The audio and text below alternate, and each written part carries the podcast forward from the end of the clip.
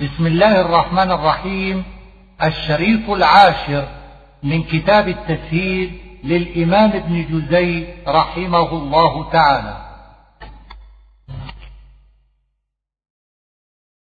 على لسان داود وعيسى بن مريم أي في الزبور والإنجيل لا يتناهون أي لا ينهى بعضهم بعضا. عن منكر فإن قيل لما وصف المنكر بقوله فعلوه والنهي لا يكون بعد الفعل فالجواب أن المعنى لا يتناهون عن مثل منكر فعلوا أو عن منكر إن أرادوا فعله. ترى كثيرا منهم إن أراد أسلافهم فالرؤية بالقلب وإن أراد المعاصرين للنبي صلى الله تعالى عليه وسلم وهو الأظهر فهي رؤية عين. والنبي وما أنزل إليه يعني محمدا صلى الله عليه وآله وسلم. ما اتخذوهم أولياء يعني ما اتخذوا الكفار أولياء. لتجدن أشد الناس عداوة الآية إخبار عن شدة عداوة اليهود وعبدة الأوثان للمسلمين. ولتجدن أقربهم مودة الآية إخبار أن النصارى أقرب إلى مودة المسلمين وهذا الأمر باق إلى آخر الدهر. فكل يهودي شديد العداوة للإسلام والكيد لأهله. ذلك بأن منهم قسيسين ورهبانا تعليل لقرب مودتهم والقسيس العالم والراهب العابد. وإذا سمعوا ما أنزل إلى الرسول الآية هي في النجاشي وفي الوفد الذي بعثهم إلى رسول الله صلى الله عليه وسلم وهم سبعون رجلا فقرأ عليهم رسول الله صلى الله عليه وسلم القرآن فبكوا كما بكى النجاشي. حين قرأ عليه جعفر بن أبي طالب رضي الله عنه سورة مريم وقال السهيلي نزلت في وفد نجران وكانوا نصارى عشرين رجلا فلما سمعوا القرآن بقوا. مما عرفوا من الحق من الأولى سببية والثانية بيان للجنس آمنا أي بالقرآن من عند الله مع الشاهدين أي مع المسلمين وكذلك مع القوم الصالحين. وما لنا لا نؤمن بالله توقيف لأنفسهم أو محاجة لغيرهم. ونطمع قال الزمخشري الواو للحال. وقال ابن عطية لعطف جملة على جملة لا لعطف فعل على فعل. لا تحرموا طيبات ما أحل الله لكم. سببها أن قوما من الصحابة غلب عليهم خوف الله إلى أن حرم بعضهم النساء وبعضهم النوم بالليل وبعضهم أكل اللحم وهم بعضهم أن يختصوا أو يسيحوا في الأرض. فقال رسول الله صلى الله عليه وآله وسلم أما أنا فأقوم وأنام وأصوم وأفطر وآتي النساء فمن رغب عن سنتي فليس مني.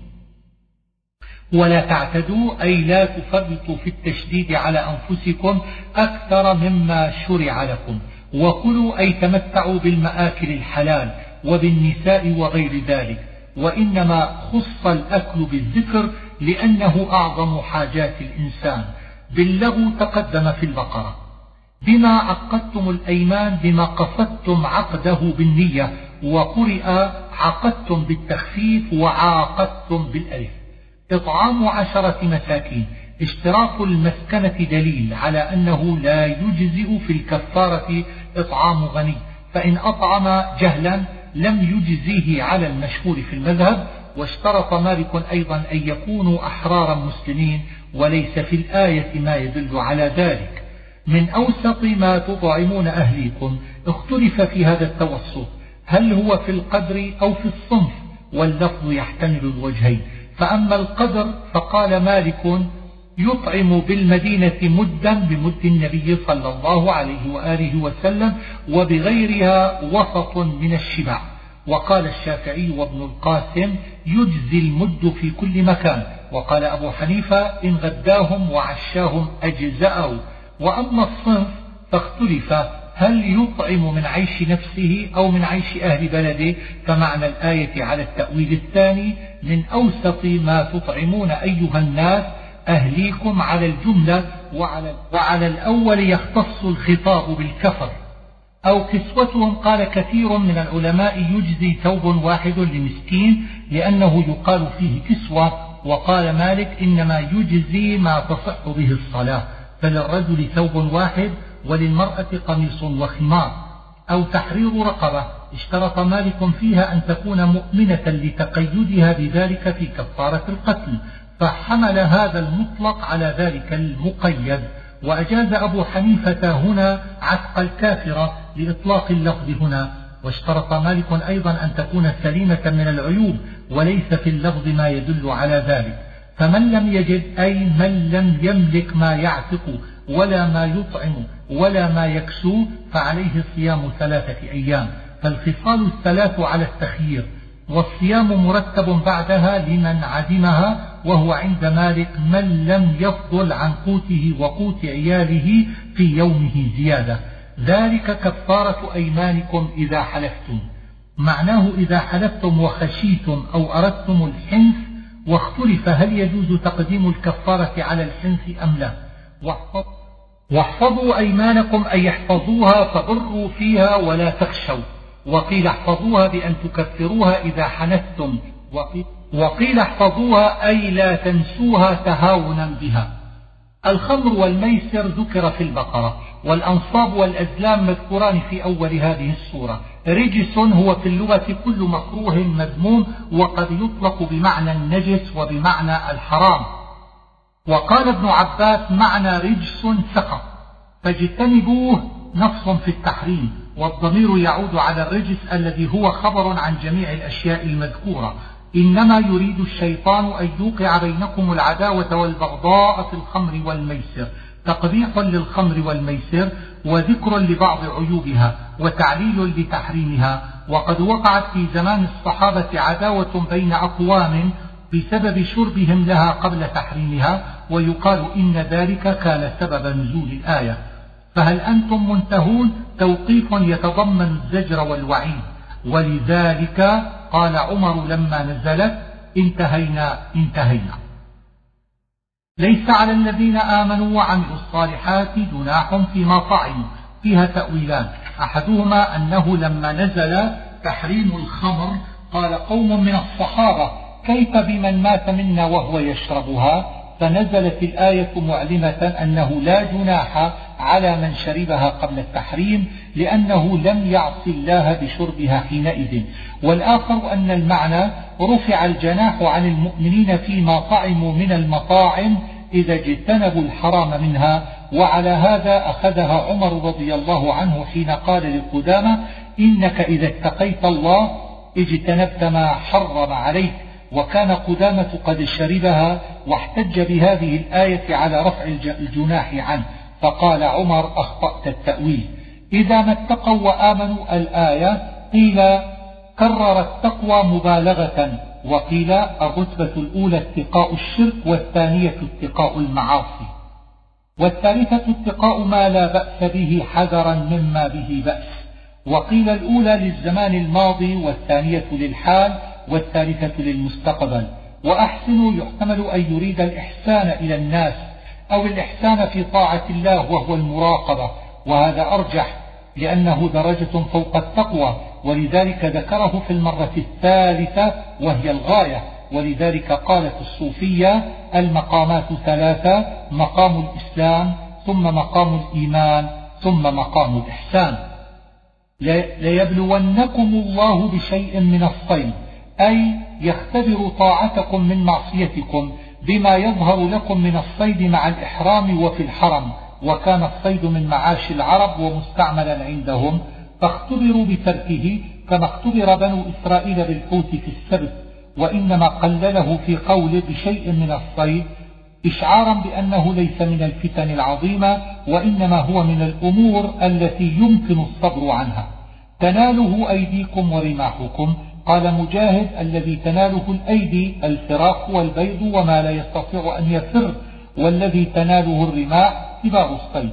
والظاهر عموم هذا التخصيص ليعلم الله أن يعلمه علما تقوم به الحجة وذلك إذا ظهر في الوجود. فمن اعتدى أي بقتل الصيد وهو محرم والعذاب الأليم هنا في الآخرة. لا تقتلوا الصيد وأنتم حرم معنى حرم داخلين في الإحرام وفي الحرم. والصيد هنا عام خصص منه الحديث الغراب والحدأة والفأرة والعقرب والكلب العقور. وأدخل مالك في الكلب العقور كل ما يؤذي الناس من السباع وغيرها. وقاس الشافعي على هذه الخمسة كل ما لا يؤكل لحمه ولفظ الصيد يدخل فيه ما صيد وما لم يصد مما شأنه أن يصاد. وورد النهي هنا عن القتل قبل أن يصاد وبعد أن يصاد. وأما النهي عن الاصطياد فيؤخذ من قوله وحرم عليكم صيد البر ما دمتم حرما. ومن قتله منكم متعمدا. مفهوم الآية يقتضي أن جزاء الصيد على المتعمد لا على الناس وبذلك قال أهل الظاهر. وقال جمهور الفقهاء المتعمد والناس سواء في وجوب الجزاء. ثم اختلفوا في قوله متعمدا على ثلاثة أقوال. أحدها أن المتعمد إنما ذكر ليناط به الوعيد في قوله ومن عاد فينتقم الله منه إذ لا وعيد على الناس. والثاني أن الجزاء على الناس بالقياس على المتعمد. والثالث أن الجزاء على المتعمد ثبت بالقرآن وأن الجزاء على الناس ثبت بالسنة. فجزاء مثل ما قتل من النعم. المعنى فعليه جزاء وقرئ بإضافة جزاء إلى مثل وهو من إضافة المصدر إلى المفعول به. وقيل, وقيل مثل زائدة كقولك أنا أكرم مثلك أي أكرمك. وقرئ فجزاء بالتنوين ومثل بالرفع على البدر أو الصفة والنعم الإبل والبقر والغنم خاصة. ومعنى الآية عند مالك والشافعي أن من قتل صيدا وهو محرم أن عليه في الفدية ما يشبه ذلك الصيد في الخلقة والمنظر ففي النعامة بدنة وفي حمار الوحش بقرة وفي الغزالة شاة فالمثلية على هذا هي في الصورة والمقدار فإن لم يكن له مثل أطعم أو صام ومذهب أبي حنيفة أن المثل القيمة يقوم الصيد المقتول ويخير القاتل بين أن يتصدق بالقيمة أو يشتري بالقيمة من النعم ما يهديه. يحكم به ذوى عدل. هذه الآية هذه الآية تقتضي أن التحكيم شرط في إخراج الجزاء ولا خلاف في ذلك. فإن أخرج أحد الجزاء قبل الحكم عليه فعليه إعادته بالحكم إلا حمام مكة فإنه لا يحتاج إلى حكمين قاله مالك. ويجب عند مالك التحكيم فيما حكمت فيه الصحابة وفيما لم يحكموا فيه لعموم الآية. وقال الشافعي يكتفي في ذلك بما حكمت به الصحابة. هديا يقتضي ظاهره أن ما يخرج من النعم جزاء عن الصيد يجب أن يكون مما يجوز أن يهدى وهو الجذع من الضأن والثني مما سواه. وقال الشافعي يخرج المثل في اللحم ولا يشترط السن. بالغ الكعبة لم يرد الكعبة بعينها وإنما أراد الحرم ويقتضي أن يصنع بالجزاء ما يصنع بالهدي من سوقه من الحل إلى الحرم. وقال الشافعي وأبو حنيفة إن اشتراه في الحرم أجزاءه أو كفارة طعام مساكين أو عدل ذلك صيامه. عدد تعالى ما يجب في قتل المحرم للصيد فذكر أولا الجزاء من النعم ثم الطعام ثم الصيام ومذهب مالك والجمهور أنها على التخيير وهو الذي يقتضيه العطف بأو ومذهب ابن عباس أنها على الترتيب. ولم يبين الله هنا مقدار الطعام فرأى العلماء أن يقدر الجزاء من النعم لأنه مختلف في كيفية التقدير. فقال مالك يقدر الصيد المقتول نفسه بالطعام أو الدراهم ثم تقوم الدراهم بالطعام فينظر كم يساوي من طعام أو من دراهم وهو حي. وقال بعض أصحاب مالك يقدر الصيد بالطعام أي يقال كم كان يشبع الصيد من نفس ثم يخرج قدر شبعهم طعاما. وقال الشافعي لا يقدر الصيد نفسه وإنما يقدر مثله وهو الجزاء الواجب على القاتل له. أو عدل ذلك صياما. تحتمل الإشارة بذلك أن تكون إلى الطعام وهو أحسن لأنه أقرب أو إلى الصيد. واختلف في تعديل الصيام للطعام. فقال مالك يكون مكان كل مد يوما إلا بقتل الصيد. لا بأخذه دون قتل لقوله من قتله وفي كل وجه يشترط حكم الحكمين وإن لم يذكر الله في الصيام والطعام استغناء بذكره في الجزاء. ليذوق وبال أمره الذوق هنا مستعار لأن حقيقته بحاسة اللسان والوبال سوء العاقبة وهو هنا ما لزمه من التفسير عفى الله عما سلف. أي عما فعلتم في الجاهلية من قتل الصيد في الحرم ومن عاد فينتقم الله منه. أي من عاد إلى قتل الصيد وهو محرم بعد النهي عن ذلك فينتقم الله منه بوجوب الكفارة عليه أو بعذابه في الآخرة. أحل لكم صيد البحر. أحل الله بهذه الآية صيد البحر للحلال والمحرم. والصيد هنا المصيد والبحر هو الماء الكثير سواء كان ملحا أو عذبا كالبرك ونحوها وطعامه هو ما يطف على الماء وما قذف به البحر لأن ذلك طعام وليس بصيد. قاله أبو بكر الصديق وعمر بن الخطاب وقال ابن عباس طعامه ما ملح منه وبقي. متاعا لكم وللسيارة الخطاب بلكم للحاضرين في البحر والسيارة المسافرون. أي هو متاع ما تدومون به. وحرم عليكم صيد البر ما دمتم حرما. الصيد, الصيد هنا يحتمل أن يراد به المصدر أو الشيء المصيد أو كلاهما. فنشأ من هذا أن ما صاده المحرم فلا يحل له أكله بوجه. ونشأ الخلاف فيما صاد غيره. فإذا اصطاد حلال فقيل يجوز للمحرم أكله. وقيل لا يجوز إن اصطاده لمحرم. والأقوال الثلاثة مروية عن مالك وإن اصطاد حرام لم يجز لغيره أكله عند مالك خلافا للشافعي. جعل الله الكعبة البيت الحرام قياما للناس أي أمرا يقوم للناس بالأمن والمنافع وقيل موضع قيام بالمناسك ولفظ الناس هنا عام وقيل أراد العرب خاصة لأنهم الذين كانوا يعظمون الكعبة. والشهر الحرام يريد جنس الأشهر الحرم الأربعة لأنهم كانوا يكفون فيها عن القتال والهدي يريد أنه أمان لمن يسوقه لأنه يعلم أنه في عبادة لم يأتي لحرب. والقلائد كان الرجل إذا خرج يريد الحج تقلد شيئا من السمر وإذا رجع تقلد شيئا من أشجار الحرم ليعلم أنه كان في عبادة فلا يتعرض له أحد بشيء فالقلائد هنا هو ما تقلده المحرم من الشجر وقيل أراد قلائد الهدي. قال سعيد بن جبير جعل الله هذه الأمور للناس في الجاهلية وشدد في الإسلام. ذلك لتعلموا الإشارة إلى جعل هذه الأمور قياما للناس. والمعنى جعل الله ذلك لتعلموا أن الله يعلم تفاصيل الأمور. لا يستوي الخبيث والطيب. لفظ عام في جميع الأمور من المكاسب والأعمال والناس وغير ذلك. لا تسألوا عن أشياء إن تبد لكم تسؤكم. قيل سببها سؤال عبد الله بن حذافة. من أبي؟ قال له النبي صلى الله عليه وسلم أبوك حذافة. وقال آخر أين أبي؟ قال في النار. وقيل سببها أن النبي صلى الله عليه وسلم قال إن الله كتب عليكم الحج فحجوا.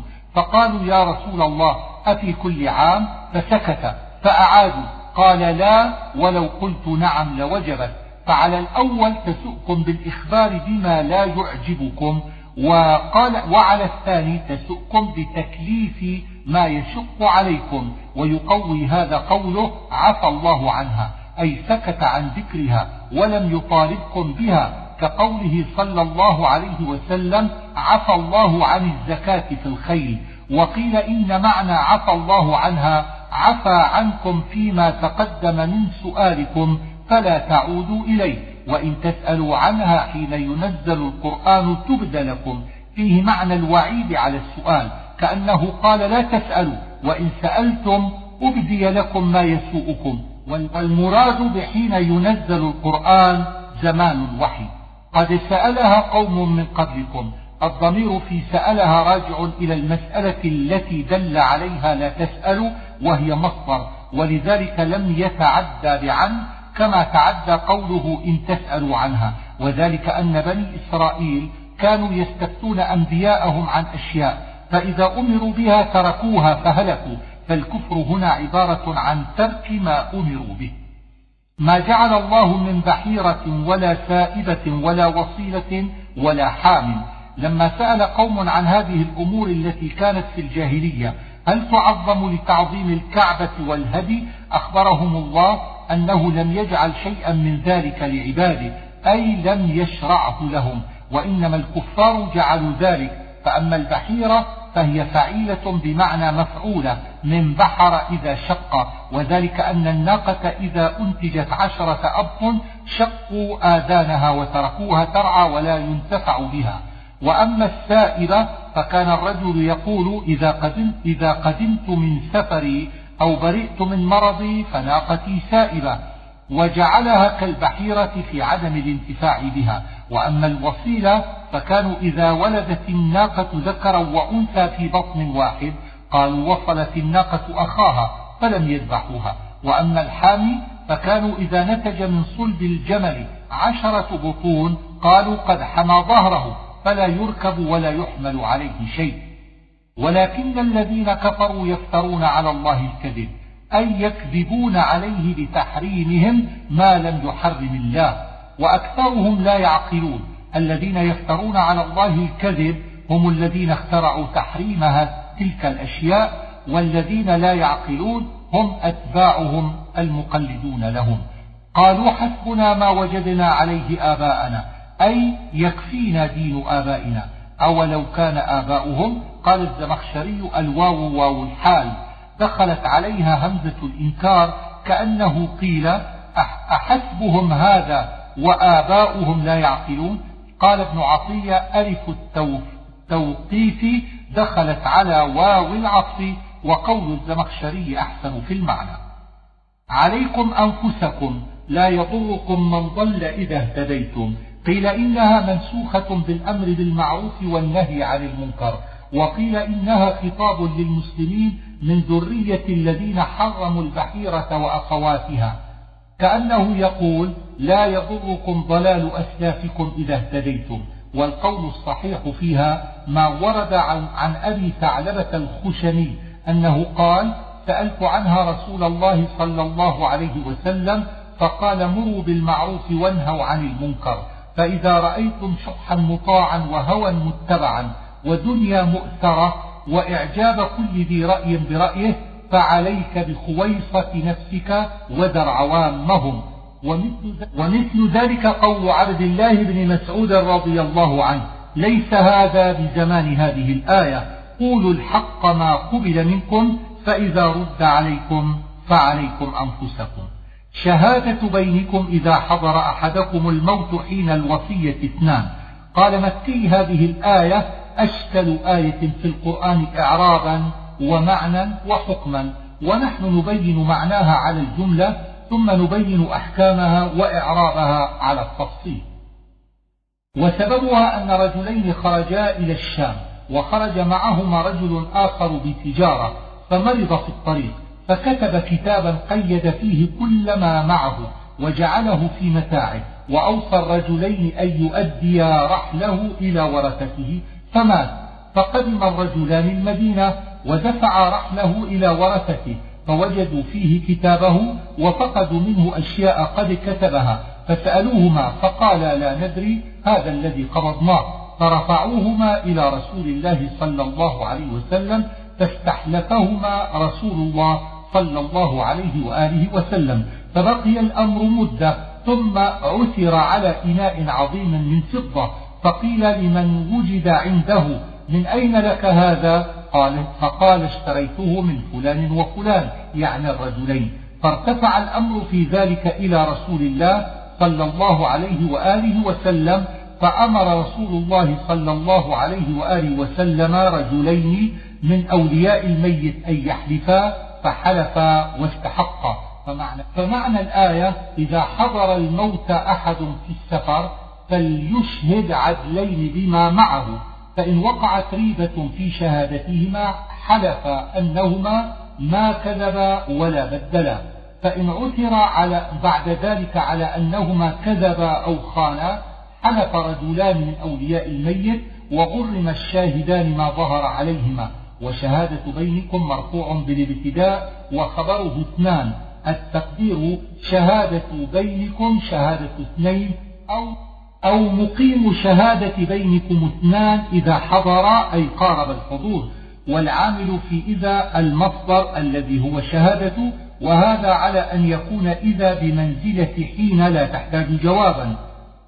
ويجوز أن تكون شرطية وجوابها محذوف يدل عليه ما تقدم قبلها فإن المعنى إذا حضر أحدكم الموت فينبغي أن يشهد حين الوصية ظرف العامل ظرف العامل فيه حضر ويكون بدلا من إذا. ذوى عدل صفة للشاهدين منكم أو آخران من غيركم قيل معنى منكم من عشيرتكم وأقاربكم ومن غيركم من غير العشيرة والقرابة. وقال الجمهور منكم أي من المسلمين ومن غيركم من الكفار إذا لم يوجد مسلم.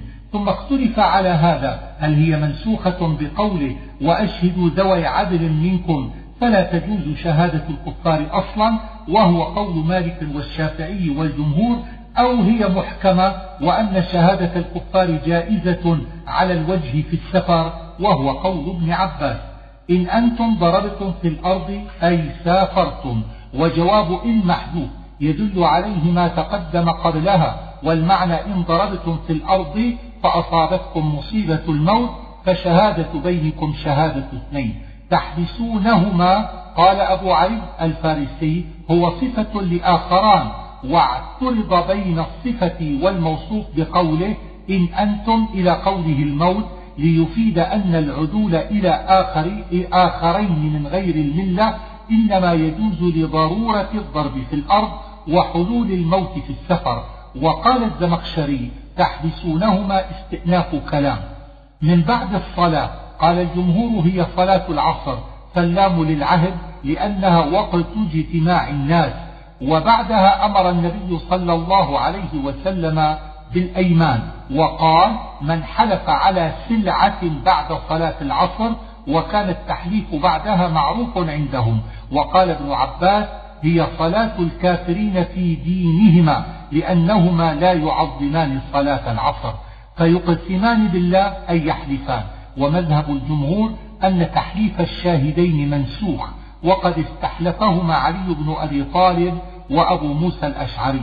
إن ارتبتم أي شككتم في صدقهما أو أمانتهما وهذه الكلمة اعتراض بين القسم والمقسوم عليه. وجواب إن محذوف يدل عليه يقسمان لا نشتري به ثمنا. هذا هو المقسوم عليه والضمير في به للقسم. وفي كان للمقسم له أي لا نستبدل بصحة القسم بالله عرضا من الدنيا. لا نحلف بالله كاذبين لأجل المال؟ ولو كان من نقسم له قريبا لنا. وهذا لأن عادة الناس الميل إلى أقاربهم. ولا نكتم شهادة الله. أي الشهادة التي أمر الله بحفظها وأدائها وإضافتها إلى الله تعظيما لها. فإن عثر على أنهما استحقا إثما أي إن اطلع بعد ذلك على أنهما فعلا ما أوجب إثما والإثم الكذب والخيانة واستحقاقه الأهلية للوصف به. فآخران يقومان مقامهما أي اثنان من أولياء الميت يقومان مقام الشاهدين في اليمين. من الذين استحق عليهم أي من الذين استحق عليهم الإثم أو المال. ومعناه من الذين جنى عليهم وهم أولياء الميت. أوليان تثنية أولى بمعنى أحق أي الأحقان بالشهادة لمعرفتهما والأحقان بالمال لقرابتهما وهو مرفوع على أنه خبر ابتداء تقديره هما الأوليان أو مبتدأ مؤخر تقديره الأوليان آخران يقومان أو بدل من الضمير في يقومان. ومنع الفارسي أن يسند استحق إلى الأوليان وأجازه ابن عطية. وأما على قراءة استحق بفتح التاء والحاء على البناء للفاعل فالأوليان فاعل باستحق. ومعنى استحق على هذا أخذ, أخذ المال وجعل يده عليه. والأوليان على هذا هما الشاهدان اللذان ظهرت خيانتهما. أي الأوليان بالتحليف والتعنيف والفضيحة. وقرئ الأولين جمع أول وهو مخفوض على الصفة للذين استحق عليهم أو منصوبا بإضمار فعل ووصفهم بالأولية لتقدمهم على الأجانب في استحقاق المال وفي صدق الشهادة. فيقسمان بالله لشهادتنا أحق من شهادتهما أي يحلف هذان الآخران. أن شهادتهما أحق أي أصح من شهادة الشاهدين اللذين ظهرت خيانتهما. إنا إذا لمن الظالمين أي إن اعتدينا فإنا من الظالمين. وذلك على وجه التبرئة. ومثل قول الأولين إنا إذا لمن الآثمين. ذلك أدنى أن يأتوا بالشهادة على وجهها. الإشارة بذلك إلى الحكم الذي وقع في هذه القضية. ومعنى أدنى أقرب وعلى وجهها أي كما وقعت من غير تغيير ولا تبديل أو يخافوا أن ترد أيمان بعد أيمانهم أي يخافوا أن يحلف غيرهم بعدهم فيفتضحوا يوم يجمع الله الرسل هو يوم القيامة. وانتصب الظرف بفعل مضمر أي ماذا أجابكم به الأمم من إيمان وكفر وطاعة ومعصية؟ والمقصود بهذا السؤال توبيخ من كفر من الأمم وإقامة الحجة عليهم وانتصب ماذا أجبتم انتصاب مصدره ولو أريد الجواب لقيل بماذا أجبتم. قالوا لا علم لنا إنما قالوا ذلك تأدبا مع, مع الله فوكلوا العلم إليه. قال ابن عباس المعنى لا علم لنا إلا ما علمتنا وقيل معناه علمنا ساقط في جنب علمك. ويقوي ذلك قوله إنك أنت علام الغيوب لأن من علم الخفيات لم تخف عليه الظواهر وقيل ذهبوا عن الجواب لهول ذلك اليوم وهذا بعيد لأن الأنبياء في ذلك اليوم آمنون وقيل أرادوا بذلك توبيخ الكفار. إذ قال الله يحتمل أن يكون إذ بدل من يوم يجمع ويكون هذا القول يوم القيامة. أو يكون العامل في إذ مضمر أو يحتمل على هذا أن يكون القول في الدنيا أو يوم القيامة وإذا جعلناه يوم القيامة فقوله قال بمعنى يقول وقد تقدم تفسير ألفاظ هذه الآية في آل عمران.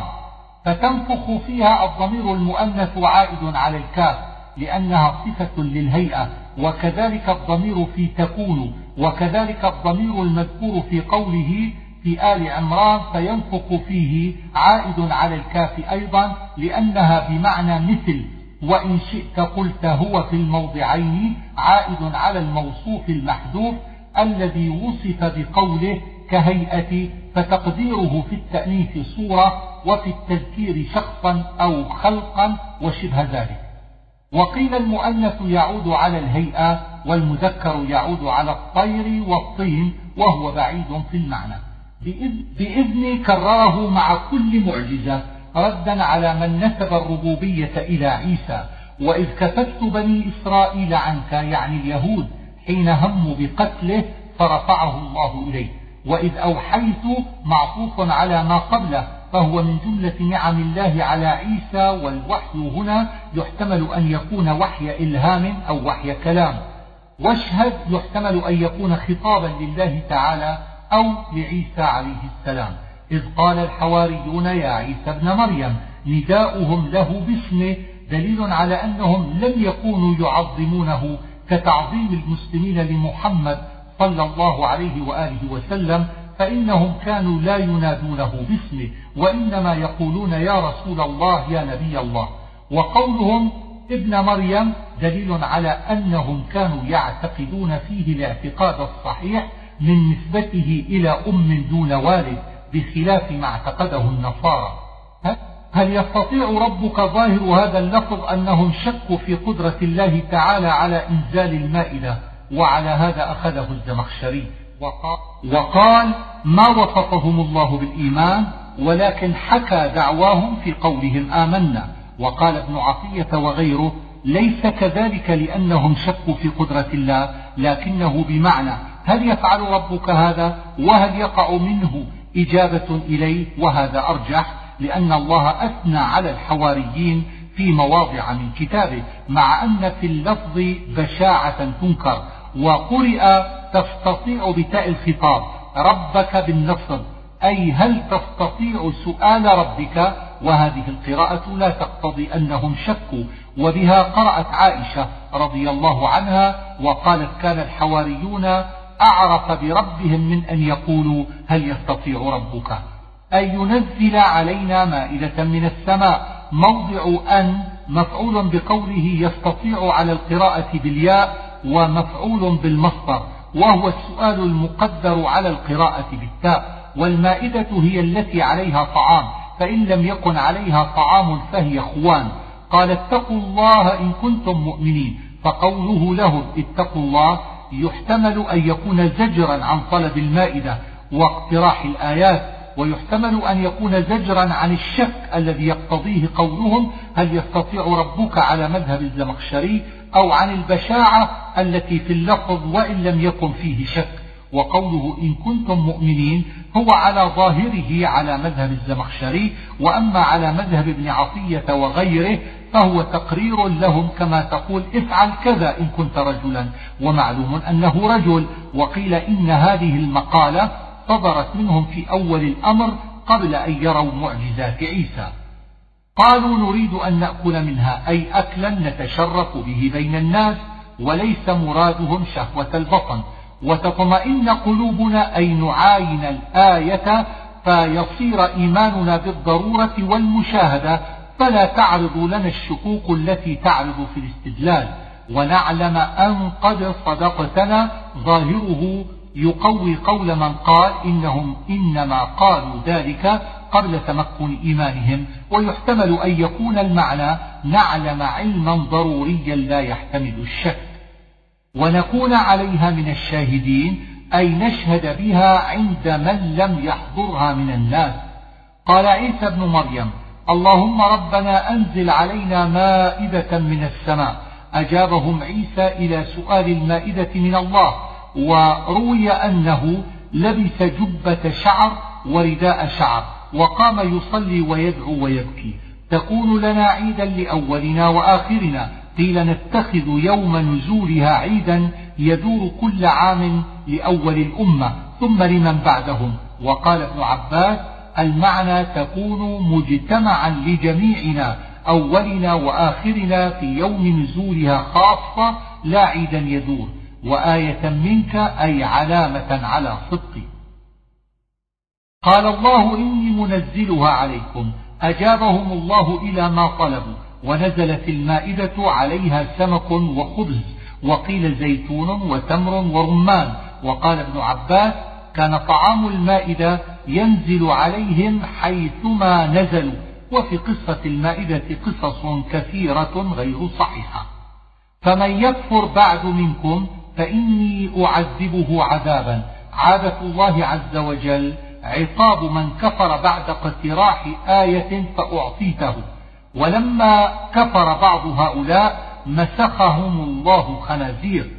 قال عبد الله بن عمر أشد الناس عذابا يوم القيامة من كفر من أصحاب المائدة وآل فرعون والمنافقون. وإذ قال الله يا عيسى ابن مريم أأنت قلت للناس اتخذوني وأمي إلهين من دون الله؟ قال ابن عباس والجمهور هذا القول يكون من الله يوم القيامة على رؤوس الخلائق ليرى الكفار تبرئة عيسى مما نسبوه إليه ويعلمون أنهم كانوا على باطل. وقال السدي لما رفع الله عيسى إليه قالت النصارى ما قالوا وزعموا أن عيسى أمرهم بذلك وسأل الله حينئذ عن ذلك فقال سبحانه الآية فعلى هذا يكون إذ قال ماضيا في معناه كما هو في لفظه وعلى قول ابن عباس يكون بمعنى المستقبل ما يكون لي أن أقول ما ليس لي لحق. نفي يعضده دليل العقل لأن المحدث لا يكون إلها. إن كنت قلته فقد علمته اعتذار وبراءة من ذلك القول.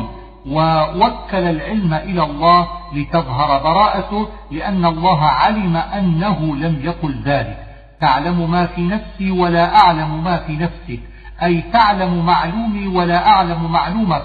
ولكنه سلك باللفظ مسلك المشاكلة. فقال في نفسك مقابلة لقوله في نفسي وبقية قوله تعظيما لله وإخبار بما قال الناس في الدنيا. أن اعبدوا أن حرف حرف عبارة وتفسير أو مصدرية بدل من الضمير في به. إن تعذبهم فإنهم عبادك وإن تغفر لهم فإنك أنت العزيز الحكيم. فيها سؤالان. الأول كيف قال وإن تغفر لهم وهم كفار والكفار لا يغفر لهم. والجواب أن المعنى تسليم الأمر إلى الله وأنه إن عذب أو غفر فلا اعتراض عليه لأن الخلق عباده والمالك يفعل في ملكه ما يشاء ولا يلزم من هذا وقوع المغفرة للكفار وإنما يقتضي جوازها في حكمة الله تعالى وعزته. وفرق بين الجواز والوقوع. وأما على قول من قال إن هذا الخطاب لعيسى عليه السلام حين رفعه الله إلى السماء فلا إشكال لأن المعنى إن تغفر لهم بالتوبة وكانوا حينئذ أحياء وكل حي معرض للتوبة.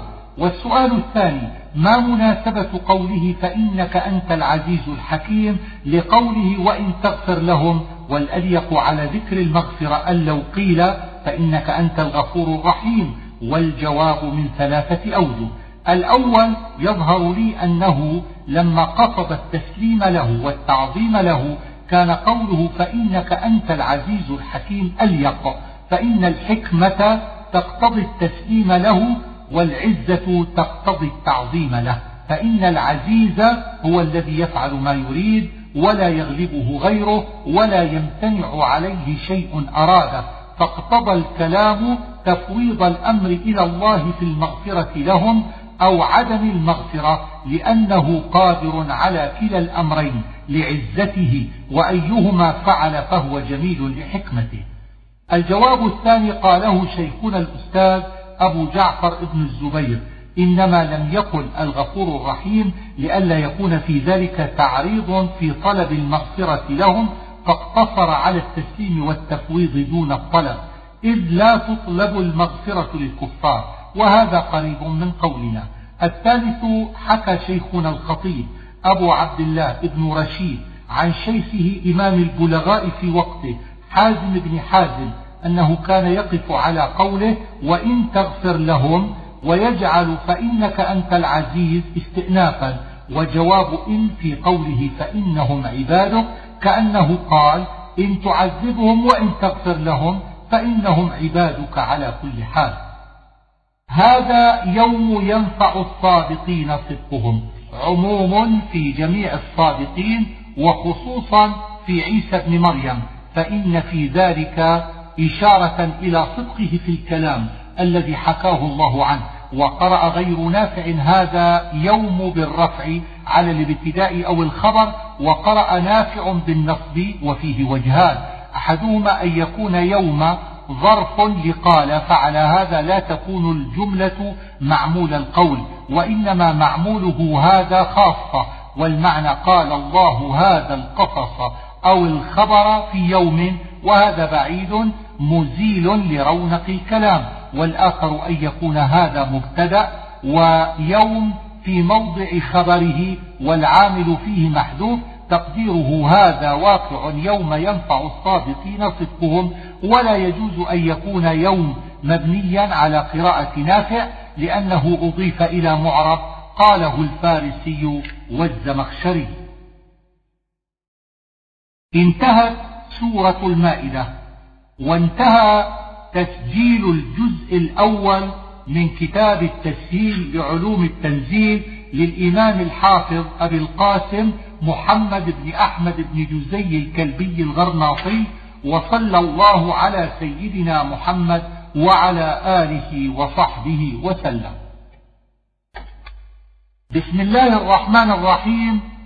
الجزء الثاني من كتاب التسهيل لعلوم التنزيل. سورة الأنعام. قال كعب أول الأنعام هو أول التوراة. وجعل الظلمات والنور. جعل هنا بمعنى خلق. والظلمات الليل والنور النهار. والضوء الذي في الشمس والقمر وغيرهما. وإنما أفرد النور لأنه أراد الجنس. وفي الآية رد على المجوس في عبادتهم للنار وغيرها من الأنوار. وقولهم إن الخير من النور والشر من الظلمة فإن المخلوق لا يكون إلها ولا فاعلا لشيء من الحوادث.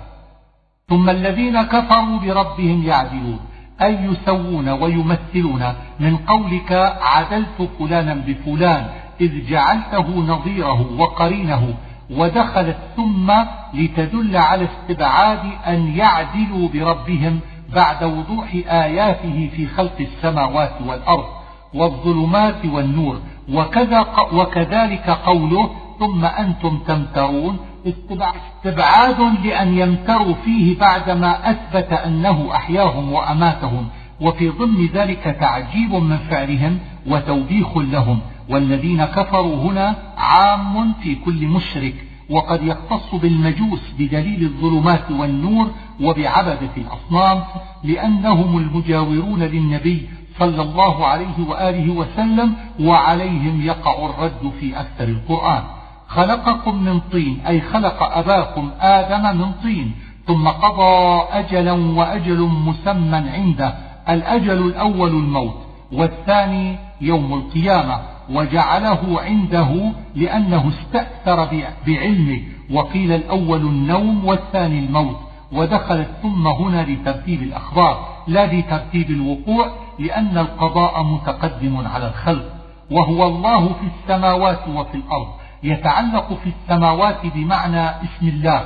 فالمعنى كقوله وهو الذي في السماء إله وفي الأرض إله. كما يقال أمير المؤمنين الخليفة في المشرق والمغرب ويحتمل أن يكون المجرور في موضع الخبر فيتعلق باسم فاعل محذوف والمعنى على هذا قريب من الأول وقيل المعنى أنه في السماوات والأرض بعلمه كقوله وهو معكم أينما كنتم والأول أرجح وأفصح لأن اسم الله جامع للصفات كلها من العلم والقدرة والحكمة وغير ذلك فقد جمعها مع الإيجاز.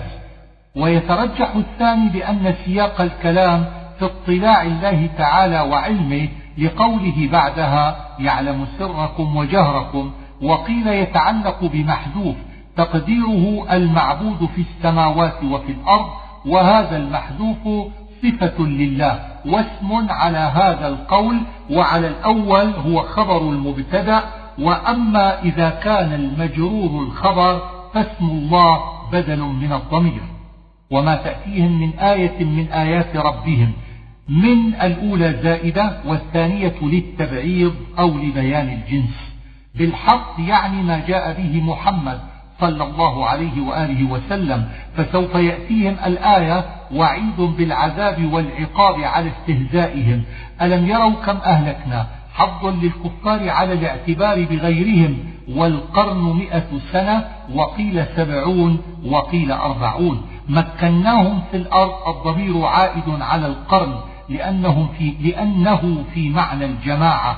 ما لم نمكن لكم الخطاب لجميع أهل ذلك العصر من المؤمنين والكافرين وأرسلنا السماء عليكم مدرارا.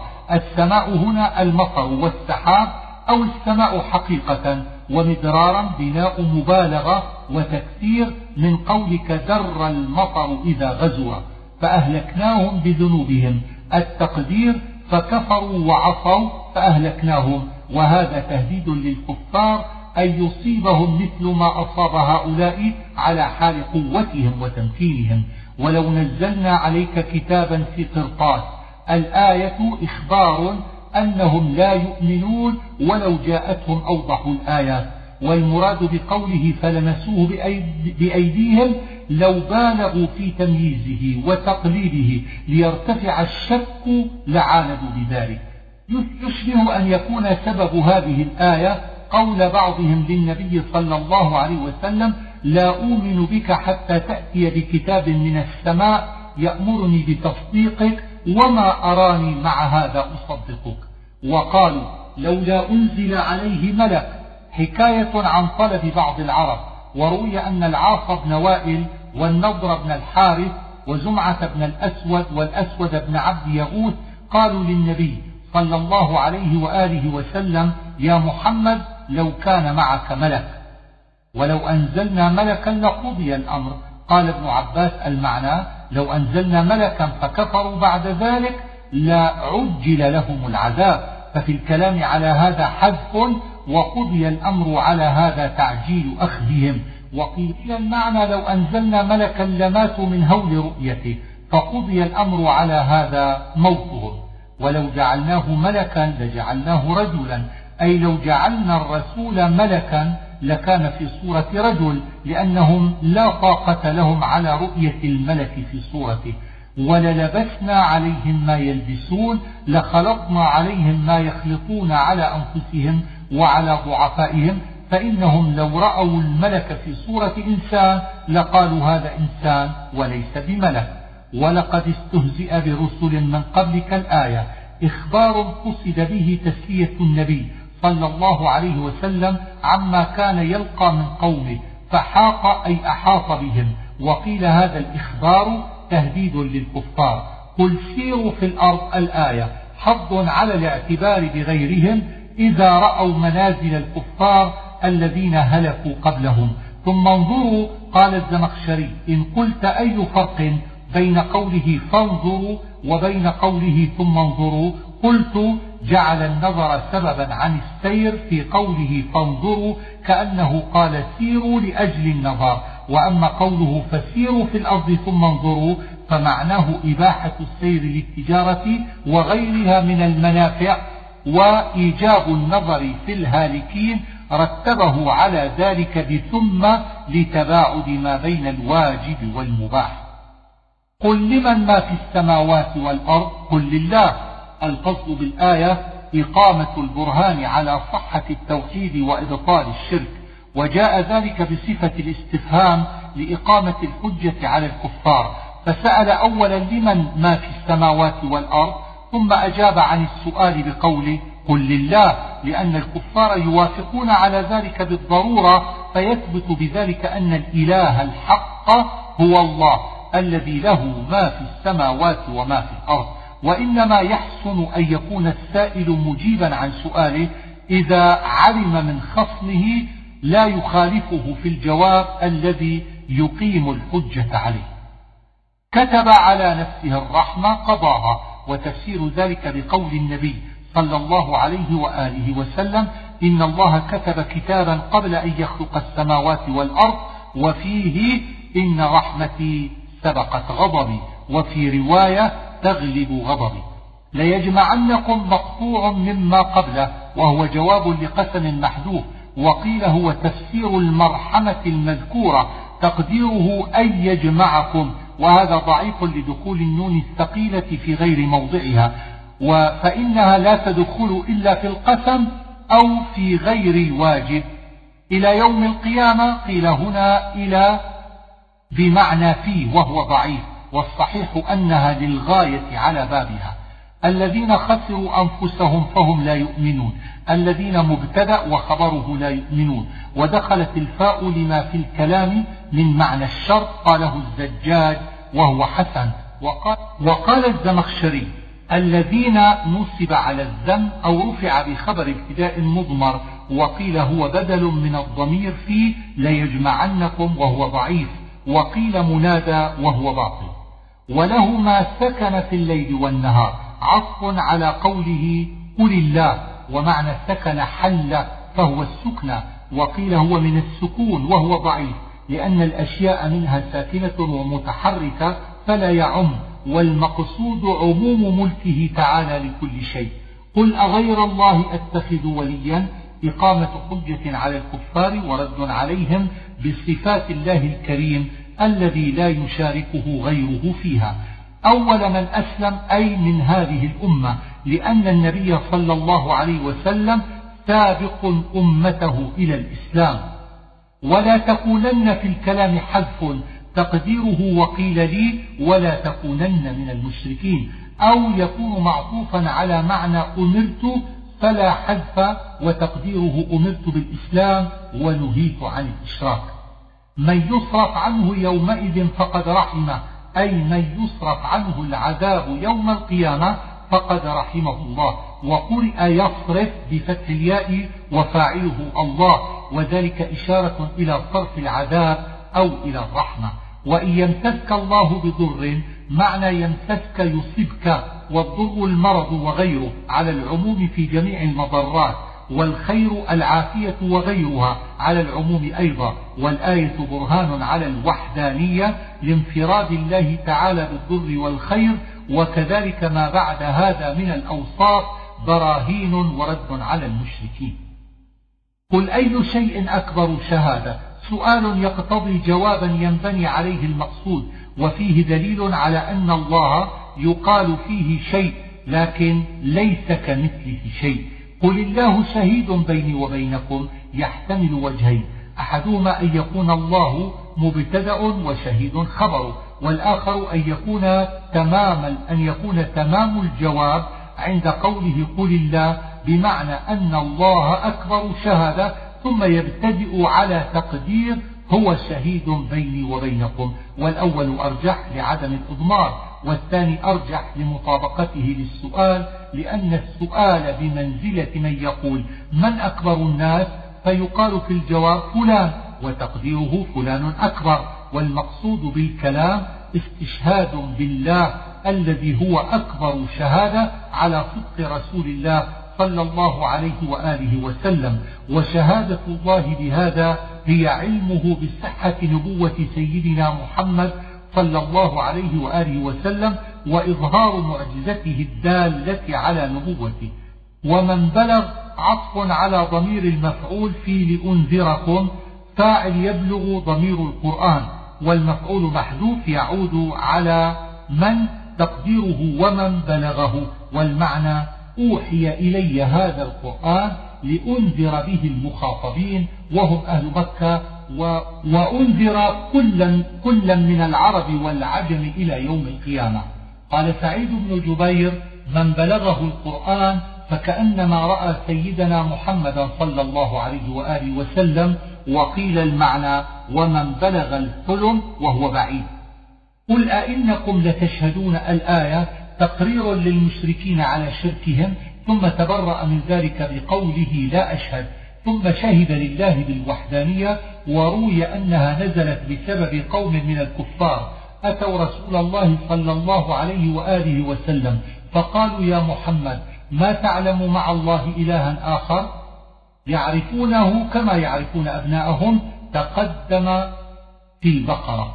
الذين خسروا أنفسهم فهم لا يؤمنون الذين مبتدأ وخبره فهم لا يؤمنون. وقيل الذين نعت للذين آتيناهم الكتاب وهو فاسد. لأن الذين أوتوا الكتاب ما استشهد بهم هنا إلا ليقيم الحجة على الكفار.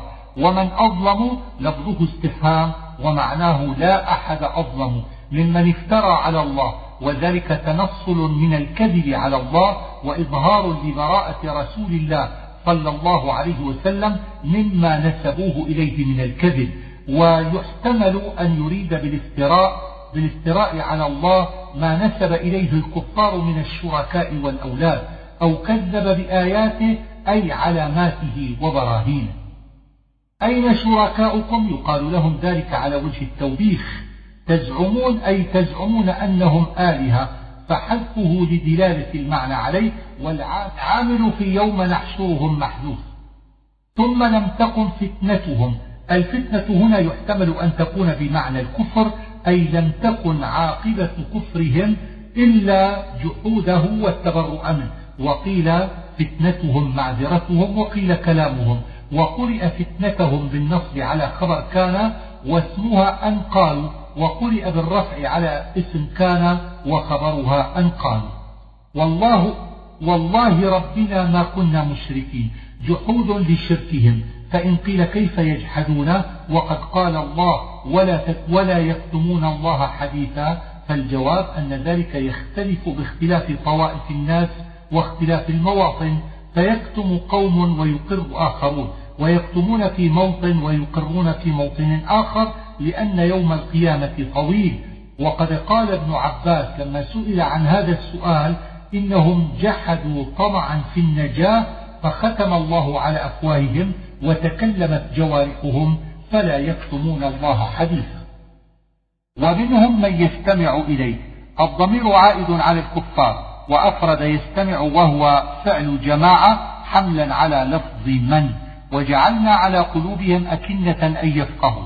أكنة جمع كنان وهو الغطاء وأن يفقهوه في موضع مفعول من أجله.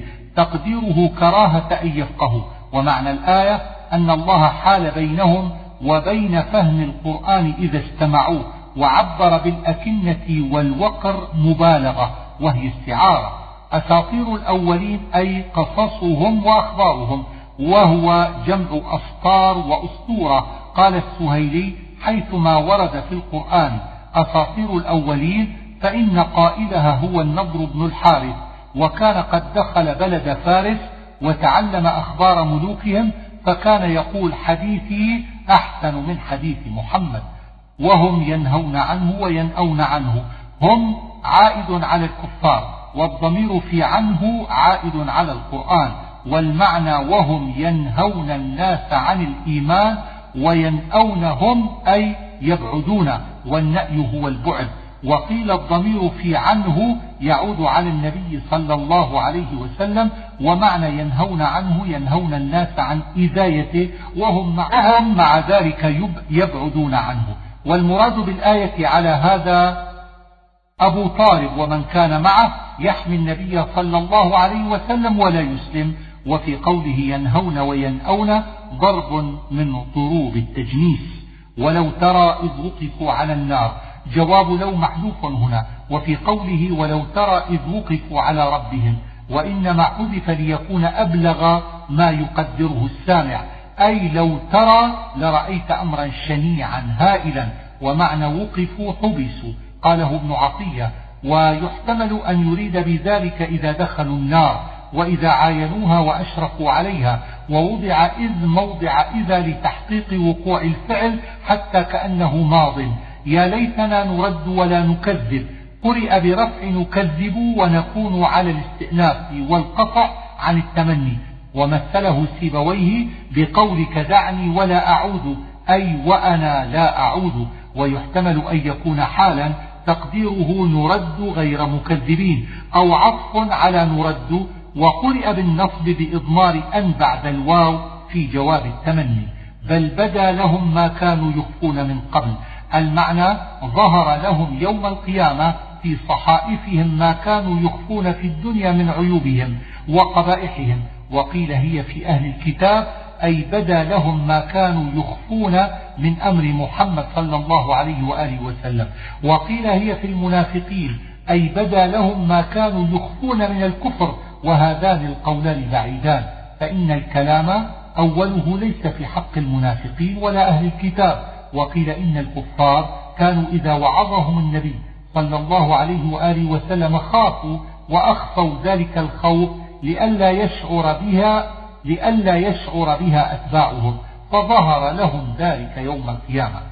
ولو ردوا لعادوا إخبار إخبار بأمر لا يكون لو كان كيف كان يكون وذلك ممن فرد الله بعلمه. تعليق في العبارة اضطراب.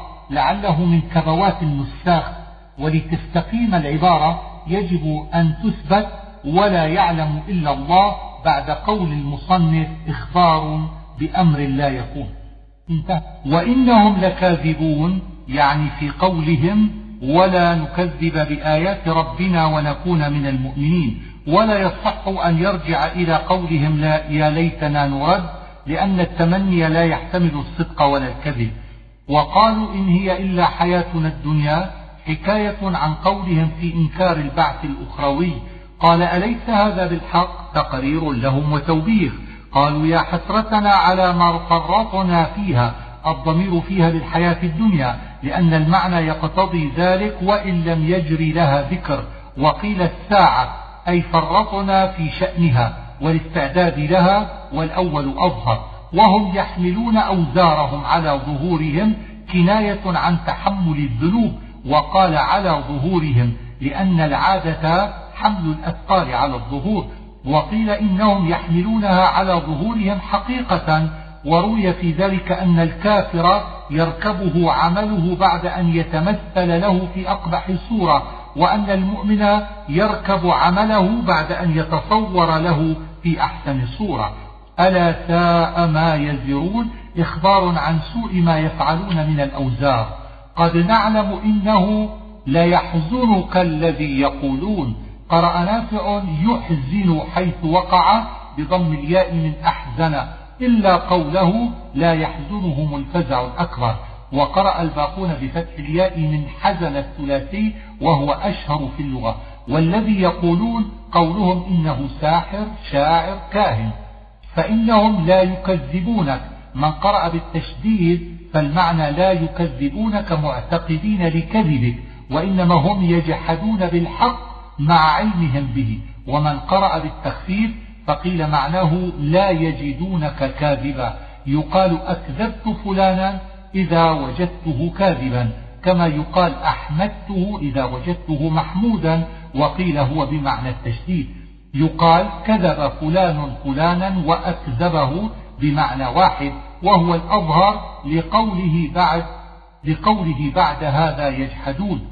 ويؤيد هذا ما روي أنها نزلت في أبي جهل فإنه قال لرسول الله صلى الله عليه وآله وسلم إنا لا نكفر بك ولكن نكذب ما جئت به. وأنه قال للأخنس بن شريح والله إن محمدا لصادق ولكني أحسده على الشرف ولكن الظالمين أي ولكنهم.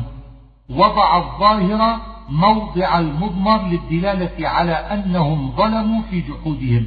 ولقد كذبت رسل من قبلك الآية تسلية للنبي صلى الله عليه وآله وسلم وحظ على الصبر ووعد له بالنصر. ولا مبدل لكلمات الله أي لمواعيده لرسله. كقوله ولقد سبقت كلمتنا لعبادنا المرسلين إنهم لهم المنصورون وفي هذا تقوية للوعد. ولقد جاءك من نبأ المرسلين أي من أخبارهم ويعني بذلك صبرهم ثم نصرهم. وهذا هذا أيضا تقوية للوعد والحض على الصبر. وفاعل جاءك محذوف تقديره نبأ أو خلاف وقيل هو المجرور. وإن كان كبر عليك إعراضهم الآية مقصودها حمل النبي صلى الله عليه وآله وسلم على الصبر والتسليم لما أراد الله بعباده من إيمان أو كفر فإنه صلى الله عليه وآله وسلم كان شديد الحرص على إيمانهم فقيل له إن استطعت أن تدخل في الأرض أو تصعد إلى السماء فتأتيهم بآية يؤمنون بسببها فافعل وأنت لا تقدر على ذلك. فاستسلم لأمر الله. والنفق في الأرض معناه منفذ تنفذ منه إلى ما تحت الأرض.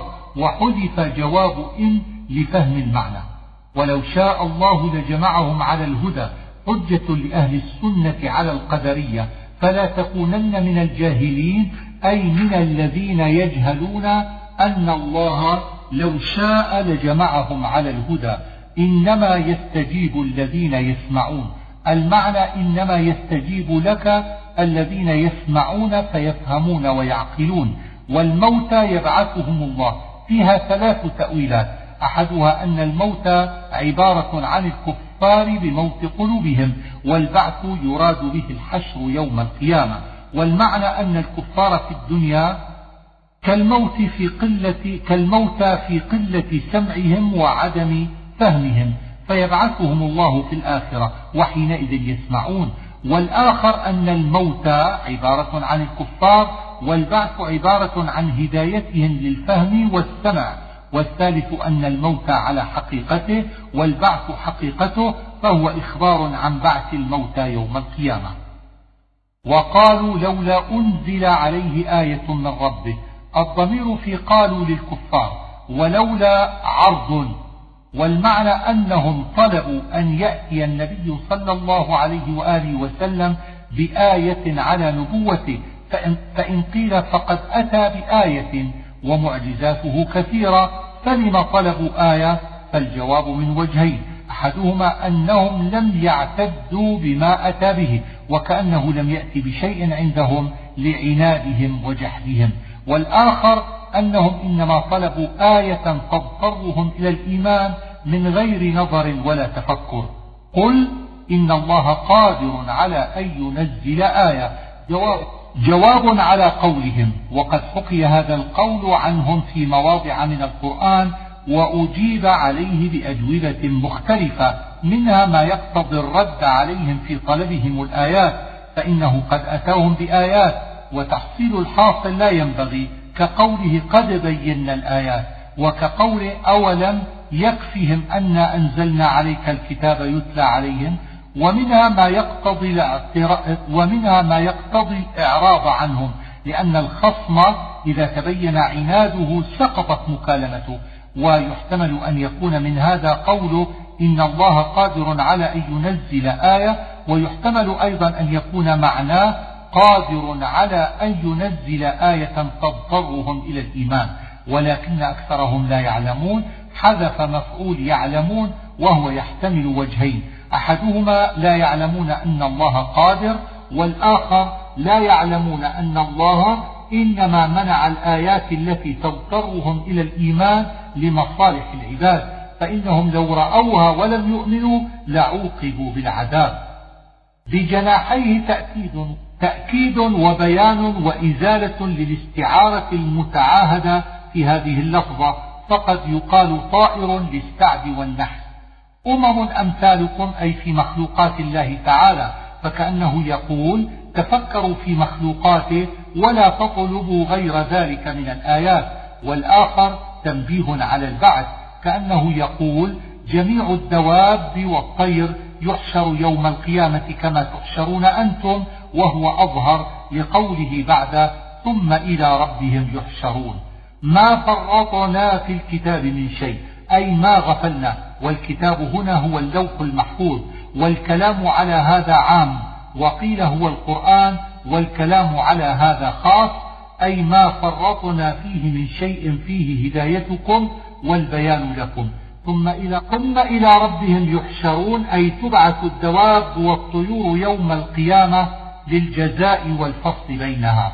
والذين كذبوا الآية لما ذكر, ذكر قدرته على بعث الخلق كلهم أتبعه بأن وصف من كذب بذلك بالصمم والبكم وقوله في الظلمات يقوم مقام الوصف بالعمى.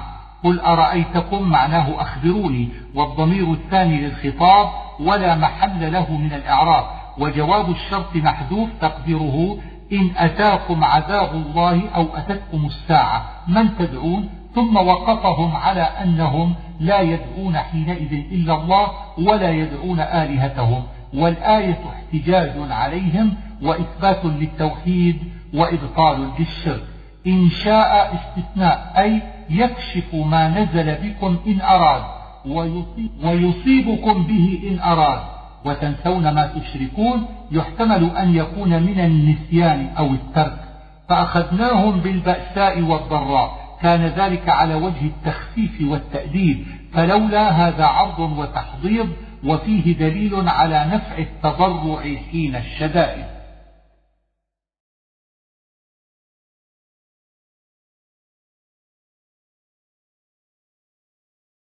فلما نسوا الآية أي لما تركوا الاتعاظ بما ذكروا به من الشدائد فتح عليهم أبواب الرزق والنعم ليشكروا عليها فلم يشكروا فأخذهم الله.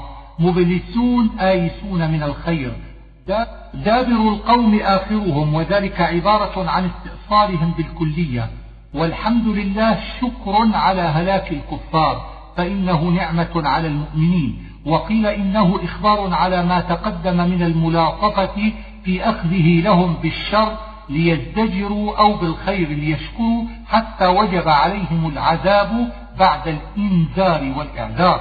قل أرأيتكم الآية؟ وعيد وتهديد. والبغتة ما لم يتقدم لهم شعور به. والجهر ما بدت لهم مخايله. وقيل بغتة بالليل وجهرة بالنهار. قل لا أقول لكم عندي خزائن الله الآية. أي لا أدعي شيئا منكرا ولا يستبعد. إنما أنا نبي رسول كما كان غيري من الرسل. الأعمى والبصير مثال للضال والمهتدي وأنذر به الذين يخافون. الضمير في به يعود على ما يوحى. والإنذار عام لجميع الناس. وإنما خصص هنا بالذين يخافون لأنه قد تقدم في الكلام ما يقتضي اليأس من إيمان غيرهم فكأنه يقول أنذر الخائفين لأنه ينفعهم الإنذار وأعرض عمن تقدم ذكره من الذين لا يسمعون ولا يعقلون. ليس لهم من دونه ولي ولا شفيع في موضع الحال من الضمير في يحشر واستئناف إخبار. لعلهم يتقون يتعلق بأنذر.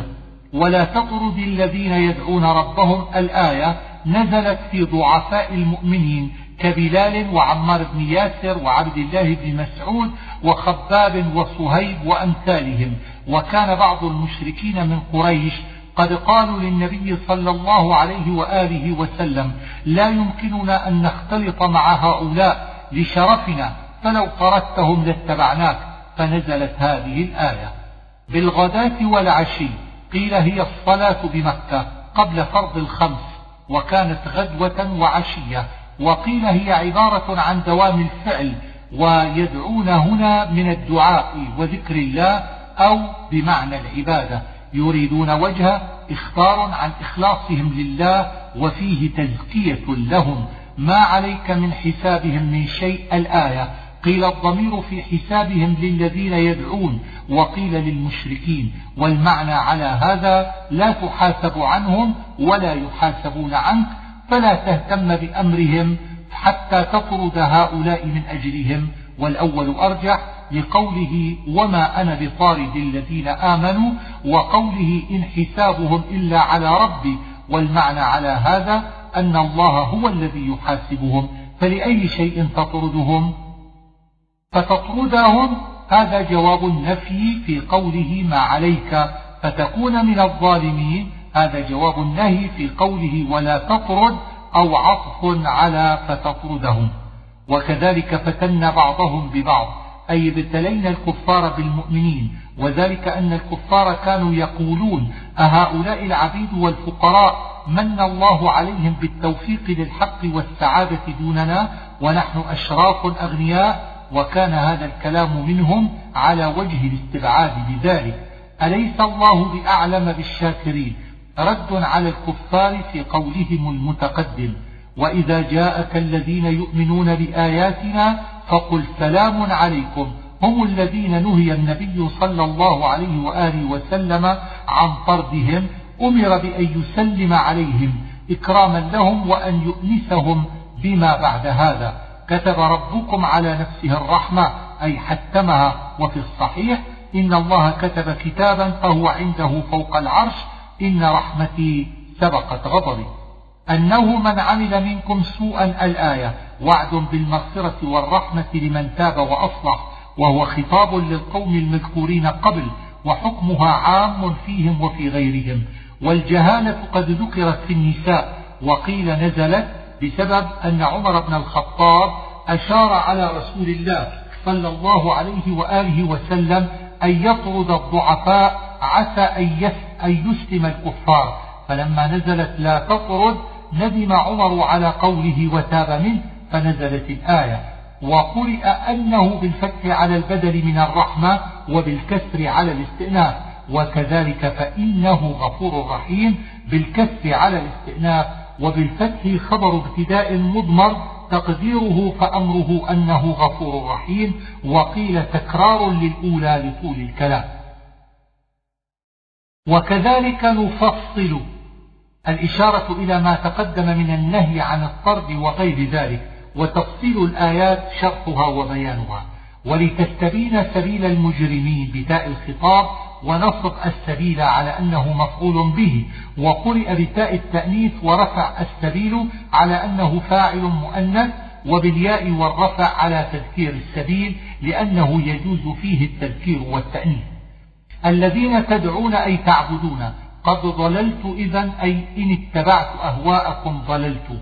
على بينة أي على أمر بين من معرفة ربي والهاء في بينة للمبالغة أو للتأنيث. وكذبتم به الضمير عائد على الرب أو على البينة. ما عندي ما تستعجلون به أي العذاب الذي طلبوه في قولهم فأمطر علينا حجارة من السماء. وقيل الآيات التي اقترحوها والأول أظهر. يقص الحق من القصص وقرئ يقضي بالضاد المعجمة من القضاء وهو أرجح لقوله وهو خير الفاصلين أي الحاكمين. قل لو أن عندي ما تستعجلون به لقضي الأمر. أي لو كان عندي العذاب على التأويل الأول والآيات المقترحة على التأويل الآخر لوقع الانفصال وزال النزاع لنزول العذاب أو لظهور الآيات. مفاتح الغيب استعارة وعبارة عن التوصل إلى الغيب كما يتوصل بالمفاتح إلى ما في الخزائن وهو جمع مفتح بكسر الميم بمعنى مفتاح. ويحتمل أن يكون جمع مفتح بالفتح وهو المخزن. ولا حبة في ظلمات الأرض تنبيه بها على غيرها لأنها أشد تغييبا من كل شيء. في كتاب مبين اللوح المحفوظ وقيل علم الله يتوفاكم بالليل أي إذا نمتم وفي ذلك اعتبار واستدلال على البعث الأخروي. ما جرحتم أي ما كسبتم من الأعمال يبعثكم فيه أي يوقظكم من النوم والضمير عائد على النهار لأنه غالب لأن غالب اليقظة فيه وغالب النوم لليل. أجل مسمى أجل الموت. ثم ردوا خروج من الخطاب إلى الغيبة والضمير لجميع الخلق. قل من ينجيكم الآية؟ إقامة حجة. وظلمات البر والبحر عبارة عن شدائدهما وأهوالهما. كما يقال لليوم الشديد مظلم عذابا من فوقكم أو من تحت أرجلكم. قيل الذي من فوق إمطار الحجارة ومن تحت الخسف وقيل من فوقكم تسليط أكابركم ومن تحت أرجلكم تسليط سفلائكم وهذا بعيد. أو يلبسكم شيعا أو يخلطكم فرقا مختلفين. ويذيق بعضكم بأس بعض بالقتال واختلف واختلف هل الخطاب بهذه الآية للكفار أو المؤمنين؟ وروي أنه لما نزلت أن يبعث عليكم عذابا من فوقكم قال رسول الله صلى الله عليه وسلم أعوذ بوجهه فلما نزلت من تحت أرجلكم قال أعوذ بوجهك. فلما نزلت أو يلبسكم شيعا قال النبي صلى الله عليه وسلم هذا أهون. فقضى الله على هذه الأمة بالفتن والقتال إلى يوم القيامة. وكذب به قومك الضمير عائد على القرآن أو على الوعيد المتقدم وقومك هم قريش. لست عليهم بوكيل أي بحفيظ ومتسلط وفي ذلك متاركة نسختها آية القتال لكل نبأ مستقر أي في غاية يعرف عندها صدقه من كذبه يخوضون في آياتنا في الاستهزاء بها والطعن فيها. فأعرض عنهم أي قم ولا تجالسهم وإما ينسينك الشيطان إما مركبة من إن, من إن الشرطية وما الزائدة. والمعنى إن أنساك الشيطان النهي عن مجالستهم فلا تقعد بعد أن تذكر النهي. وما على الذين يتقون من حسابهم من شيء. الذين يتقون هم المؤمنون والضمير في حسابهم للكفار والمستهزئين. والمعنى ليس على المؤمنين شيء من حساب الكفار على استهزائهم وإضلالهم. وقيل إن ذلك يقتضي إباحة جلوس المؤمنين مع الكافرين لأنهم شق عليهم النهي عن ذلك إذ كانوا لابد لهم من مخالطتهم في طلب المعاش وفي الطواف بالبيت وغير ذلك. ثم نسخت بآية النساء وهي وقد نزل عليكم في الكتاب أن إذا سمعتم آيات الله الآية وقيل إنها لا تقتضي إباحة القعود ولكن ذكرى لعلهم يتقون فيه وجهان أحدهما أن المعنى ليس على المؤمنين حساب الكفار ولكن عليهم تذكير لهم ووعظ وإعراب ذكرى على هذا نصب على المصدر وتقديره يذكرونهم ذكرى أو رفع على المبتدأ تقديره عليهم ذكرى والضمير في لعلهم عائد على الكفار أي يذكرونهم رجاء أن يتقوا أو عائد على المؤمنين أي يذكرونهم ليكون تذكيرهم ووعظهم تقوى الله. الوجه الثاني أن المعنى ليس نهي المؤمنين عن القعود مع الكافرين بسبب أن عليهم من حسابهم شيء وإنما هو ذكرى للمؤمنين. وإعراب ذكرى على هذا خبر ابتداء مضمر تقديره ولكن نهيهم ذكرى أو مفعول من أجله تقديره إنما نهوا ذكرى والضمير في لعلهم على هذا للمؤمنين لا غير. وذر الذين قيل إنها متاركة منسوخة بالسيف وقيل بل هي تهديد فلا متاركة ولا نسخ فيها. اتخذوا دينهم لعبا ولهوا أي اتخذوا الدين الذي كان ينبغي لهم لعبا ولهوا لأنهم سخروا منا واتخذوا الدين الذي يعتقدونه لعبا ولهوا لأنهم لا يؤمنون بالبعث فهم يلعبون ويلهون. وذكر به الضمير عائد على الدين أو على القرآن. أن تبسل قيل, معناه أن تحبس وقيل تفضح وقيل تهلك. وهو في موضع مفعول من أجله أي ذكر به كراهة أن تبسل نفس وإن تعدل كل عدل أي وإن تعطي كل فدية لا يؤخذ منها. قل أندعو من دون الله الآية إقامة حجة وتوبيخ للكفار. ونرد على أعقابنا أي نرجع من الهدى إلى الضلال. وأصل الرجوع على القع على العقب في المشي. ثم استعير في المعاني. وهذه جملة معطوفة على أندعو والهمزة فيه للإنكار والتوبيخ. كالذي استهوته الشياطين. الكاف في موضع نصب على الحال من الضمير في نرد. أي كيف نرجع مشبهين من استهوته الشياطين أو نعت لمصدر محذوف تقديره ردا كرد الذي ومعنى استهوته الشياطين ذهبت به في مهامه الأرض وأخرجته عن الطريق. فهو استفعال من هوى يهوي في الأرض إذا ذهب فيها. وقال الفارسي استهوى بمعنى أهوى ومثل استدل بمعنى أذل حيران أي ضال عن الطريق وهو نصب على الحال من المفعول في استهوته. له أصحاب يدعونه إلى الهدى ائتنا أي لهذا المستهوى أصحاب وهم رفقة يدعونه إلى الهدى أي إلى أن يهدوه إلى الطريق يقولون له ائتنا وهو قد تاه وبعد عنهم فلا يجيبهم. وهذا كله تمثيل لمن ضل في الدين عن الهدى وهو يدعى إلى الإسلام فلا يجيب. وقيل نزلت في عبد الرحمن بن أبي بكر الصديق حين كان أبوه يدعوه إلى الإسلام ويبطل هذا قول عائشة ما نزل في آل أبي بكر شيء من القرآن إلا براءتي وأن أقيموا عطف على لنسلم أو على مفعول أمرنا. قوله الحق مرفوع بالابتداء وخبره يوم يقول وهو مقدم عليه والعامل فيه معنى الاستقرار كقولك يوم يوم الجمعة القتال. واليوم بمعنى الحين. وفاعل يكون مضمر وهو فاعل كن أي حين يقول لشيء كن فيكون ذلك الشيء. يوم ينفخ في الصور ظرف لقوله له الملك كقوله لمن الملك اليوم. قيل في إعراب الآية غير هذا مما هو ضعيف أو تخيير. عالم الغيب والشهادة خبر ابتداء مضمر. لأبيه آزر هو اسم أبي إبراهيم فإعرابه عطف بيان أو بدل. ومنع الصرف للعجمة والعلمية. لا للوزن لأن وزنه فاعل نحو عابر وشالح. وقرئ بالرفع على النداء وقيل إنه اسم صنم لأنه ثبت أن اسم أبي إبراهيم تاروخ فعلى هذا يحتمل أن يكون لقب به لملازمته له أو أريد عابد آزر. فحذف المضاف وأقيم المضاف إليه مقامه وذلك بعيد. ولا يبعد أن يكون له اثنان نري إبراهيم ملكوت السماوات والأرض. قيل إنه فرج الله السماوات والأرض حتى رأى ببصره الملك الأعلى والأسفل. وهذا يحتاج إلى صحة نقل.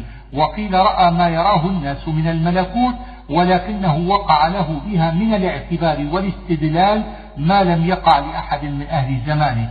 وليكون متعلق بمحذوف تقديره وليكون من الموقنين من الموقنين فعلنا به ذلك. فلما جن عليه الليل أي ستره يقال جن عليه الليل وأجنه.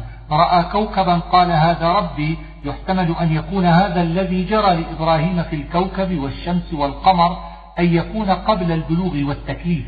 وقد روي أن أمه ولدته في غار خوفا من نمرود. إذ كان يقتل الأطفال لأن المنجمين أخبروه أن هلاكه على يد الصبي ويحتمل أن يكون جرى له ذلك بعد بلوغه وتكليفه وأنه قال ذلك لقومه على وجه الرد عليهم والتوبيخ لهم وهذا أرجح لقوله بعد ذلك إني بريء مما تشركون ولا يتصور أن يقول ذلك وهو منفرد في الغار لأن ذلك يقتضي محاجة وردا على قومه. وذلك أنهم كانوا يعبدون الأصنام والشمس والقمر والكواكب فأراد أن يبين لهم الخطأ في دينهم وأن يرشدهم إلى أن هذه الأشياء لا يصح أن يكون واحد منها إلها لقيام الدليل على حدوثها وأن الذي أحدثها ودبر طلوعها وغروبها وأفولها هو الإله الحق وحده. وقوله هذا ربي من ينصف خصمه مع علمه أنه مبطل لأن ذلك أدعى إلى الحق وأقرب إلى رجوع الخصم. لأن ثم أقام عليهم الحجة بقوله لا أحب الآفلين أي لا أحب عبادة المتغيرين لأن التغير دليل على الحدوث والحدوث ليس من صفة الإله ثم استمر على ذلك المنهاج في القمر وفي الشمس. فلما أوضح البرهان وأقام عليهم الحجة جاهرهم بالبراءة من باطلهم فقال إني بريء مما تشركون ثم أعلن عبادته لله وتوحيده له فقال إني وجهت وجهي للذي فطر السماوات والأرض